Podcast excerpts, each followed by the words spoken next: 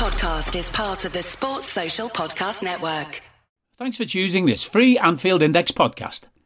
If you'd prefer to listen to this or any of our other shows without adverts, then now's the time to check out Anfield Index Pro.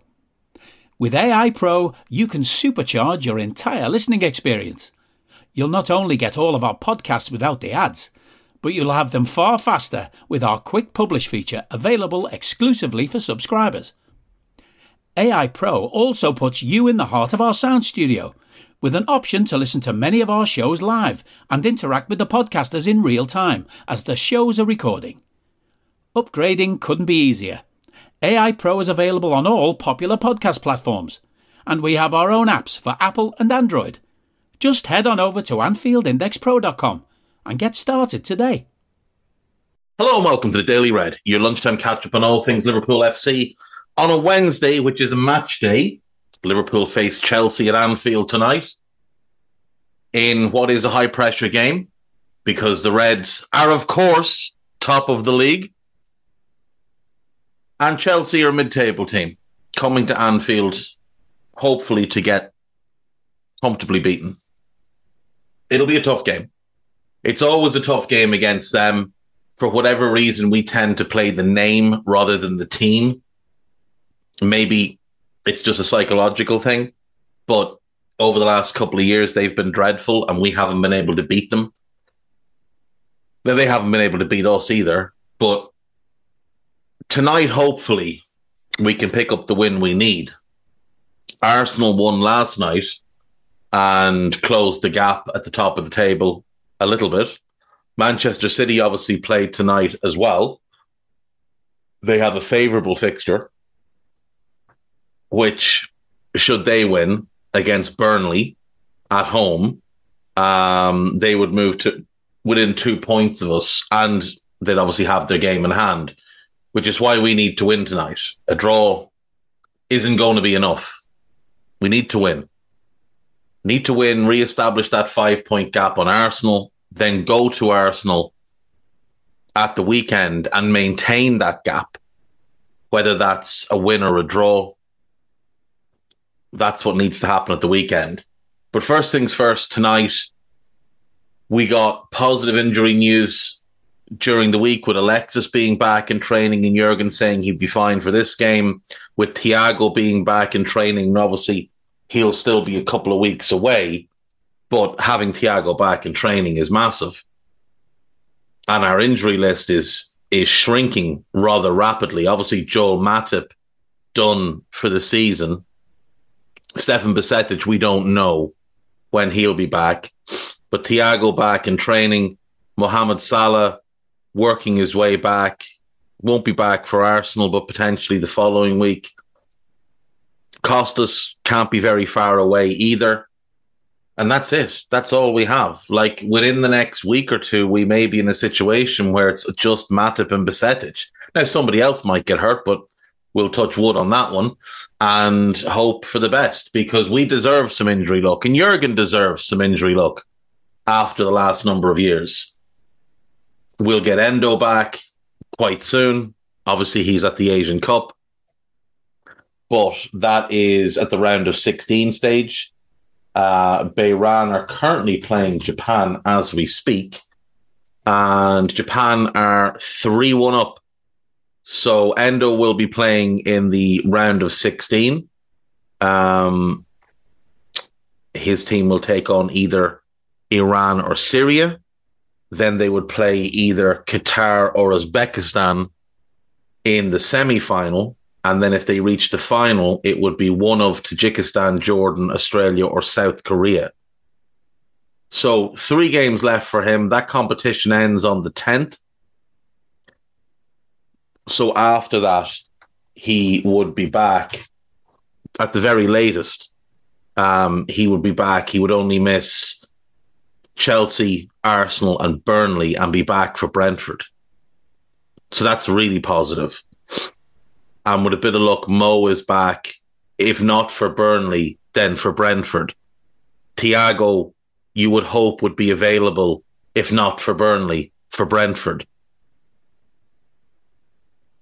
And then we've got a cup final the following week, and we might be walking in there pretty much fully loaded. No Matip, no Bajcetic, but everybody else, that'd be a great position to be in. Tonight, I think Trent comes back in. We obviously got Trent, Dominic, and Robbo back at the weekend, which was huge. But I'd like to see Ali in goal, obviously, Trent, Ibou, Virgil, and Gomez as the back four. Dominic, Alexis, and Curtis as the midfield three. And then in attack, I think Diaz right, Darwin through the middle, Jota off the left. I think that's that's the best way to go. Let Jota go out and ruin Ben White's day, as he's done many times in the past. Put Darwin up against those two soft centre backs. And let Diaz run at Zinchenko, who's just not a good defender. No, not Zinchenko.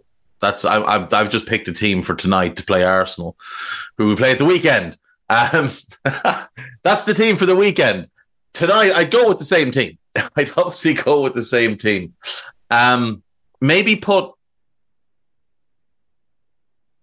maybe put Jota through the middle tonight and Darwin on the left. Just given Thiago Silva's lack of foot speed, Levi Colwill was not the quickest on the turn as well. Jota's burst over the first kind of three to four yards might just give him an advantage. And then Darwin running in the gap between Disasi and Silva on the other side, that could be really good. That could be really good. I think we'll win tonight. I do. Um, right, this is Anfield. They have a lead piece up about Tim Steidten, transfer chief who appointed Xabi Alonso. Now, let's be careful on this. He didn't appoint Xabi Alonso. He did not appoint Xabi Alonso. Simon Rolfes appointed Xabi Alonso. Tim Steidten was not the director of football, was not the sporting director at Bayer Leverkusen. He was working below Simon Rolfes, first as the um, the head of scouting and then as the sports coordinator. But Simon Rolfes is the one who appointed Alonso. Now, Tim Steidten worked alongside him and would have been involved in that decision making process. But let's be careful that we're not over egging things. Tim Steidten is is one of the best candidates for this job, though, as sporting director of Liverpool.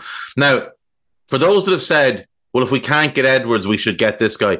Edwards wouldn't be coming back as sporting director. If Edwards were to return to the club, and obviously we got reports yesterday that the club have reached out and that for now he's knocked them back, Edwards would be coming in as sporting CEO. He would be replacing Mike Gordon. If he comes back, that's the role it will be in. So Tim Steidten would work under him. Steidten is is brilliant at what he does. He's an incredible scout. You look at the players that the clubs he's worked with have signed during his time. You have at Werder Bremen, among others, Kevin De Bruyne, Thomas Delaney, Serge Gnabry, Milot Rashica, all while working on a budget. Now, De Bruyne was obviously alone, but still, that's where people really started to take notice of him. He goes to Bayer Leverkusen, having worked his way from head of youth scouting, from youth scout to head of youth scouting, to head of scouting to sporting director at Werder Bremen. He jumps to Bayer Leverkusen in the summer of 2019 as their head of scouting. And a non exhaustive list of the players he signed there, or he was involved in the signing of the, the players he spotted Jeremy Frimpong, Edmond Tapsoba, Odilon Kossounou, Piero Hincapié, Mitchell Bakker, Florian Wirtz, Patrick Schick, Moussa Diaby.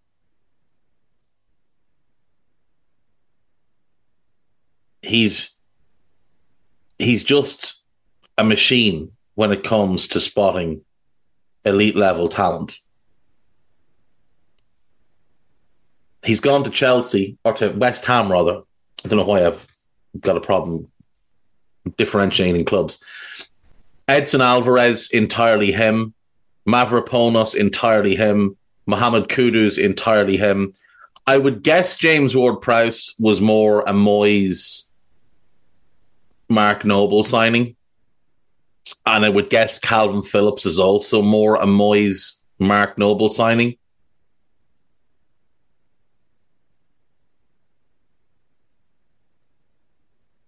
I think if you look at the other players that West Ham have been linked with, and in recent weeks they've been linked with the winger from Nordsjælland, the young Ghanaian, Ibrahim Osman.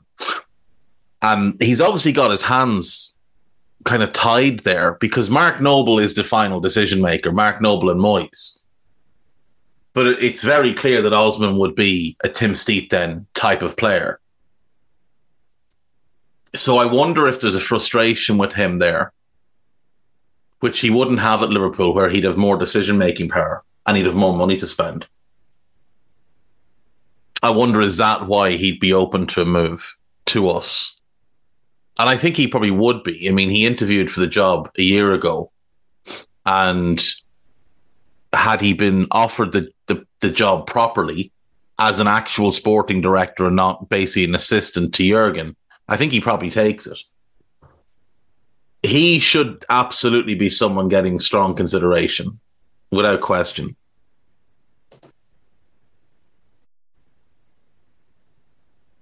Uh, Virgil van Dijk has come out to clarify the comments he made after the Norwich game, uh, which I'm just going to blame Paul Joyce because he was the first one to put it out there caused much consternation and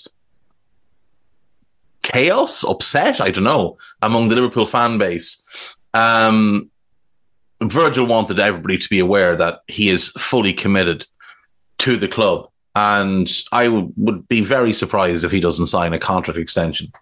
Um, Jurgen Klopp has another request for the fans. He wants them to be very, very loud tonight, and I would imagine they will be. Klopp explains attempts to sign Moises Caicedo and interest in Jude Bellingham. Liverpool announced documentary series for end of Jurgen Klopp era. So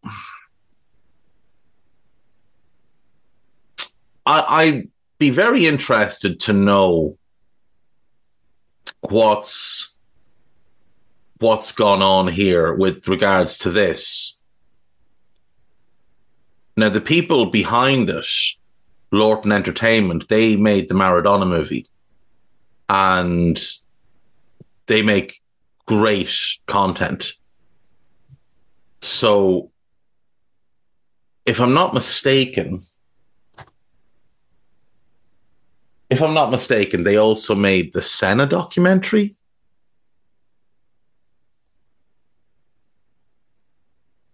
Let me just pull this up. Diego Maradona.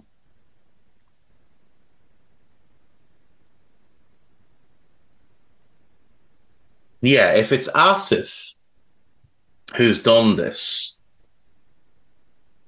which I think it is, he made the Maradona. He made the Maradona documentary. He also made the Senna documentary. Um, he is a huge Liverpool fan. So if he's involved at all, it will be brilliant. If Asif is involved, you can be guaranteed it'll be brilliant. But I'd love to know is did, did this documentary come about because Jurgen's leaving? Was it something that was agreed before he decided to go? He's clearly given the okay for it, or it wouldn't be happening. But I'm curious, is this something that began after he told the club he was going to leave? And maybe the club were like, okay, well, maybe we should make a documentary with this to, you know, to have this archived. If so, then do you remember recently we had the le- the leaks about how there was, you know, the FSG were in negotiations about doing a documentary maybe that was just the right information, but the wrong logic. That there was a documentary, but it wasn't something FSG were negotiating. It was something they were doing because Jurgen was going. I'm not really sure. I've just rambled there nonsensically, haven't I? Um, let's see what Liverpool.com have for us. Hopes, dreams, at least one article about Pep Guardiola or Manchester City, potentially even a Manchester United article. Let's see. Uh, there's a predicted team for tonight that has Andy Robertson coming back in. Uh, there's a piece about Jude Bellingham, piece about John Henry. Liverpool told it has saved $63 million in transfer fees. PSG tempted by Man United ace as Kylian Mbappe replacement amid blow for Liverpool title rivals. I knew there'd be an article somewhere about something that had nothing to do with us. Uh, I assume it's Rashford. Um, I think replacing Mbappe with Rashford is a little bit like selling your Ferrari to buy a Ford Mondeo. Like it's a it's a good car. It'll get you where you want to go. It just it's not nearly as good, and you won't get there as quickly. Uh, there's a piece about Virgil, a piece about Thiago, a piece about Paul Merson making a show of himself. Um,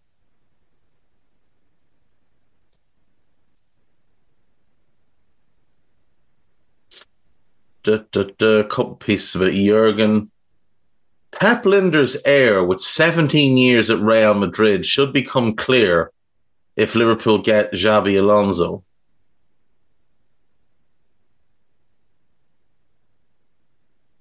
I mean,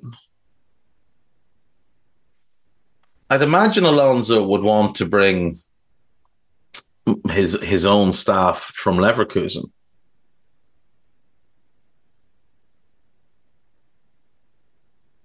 Sebastian Parrilla. Yeah. Yeah, he's with Alonso at Bayer Leverkusen. So yeah, I'd imagine, well, that's an obvious one. That is an obvious one. So that's a good spot. Like it is a really good spot. Um, that he's he, this guy was with him, having coached at Real for 17 years met Alonso there when Alonso obviously is a player, but then when Alonso was coaching in the youth ranks, and Xabi brought him with him to Real Sociedad B and then on to Bayer Leverkusen. So yeah, that does make a ton of sense.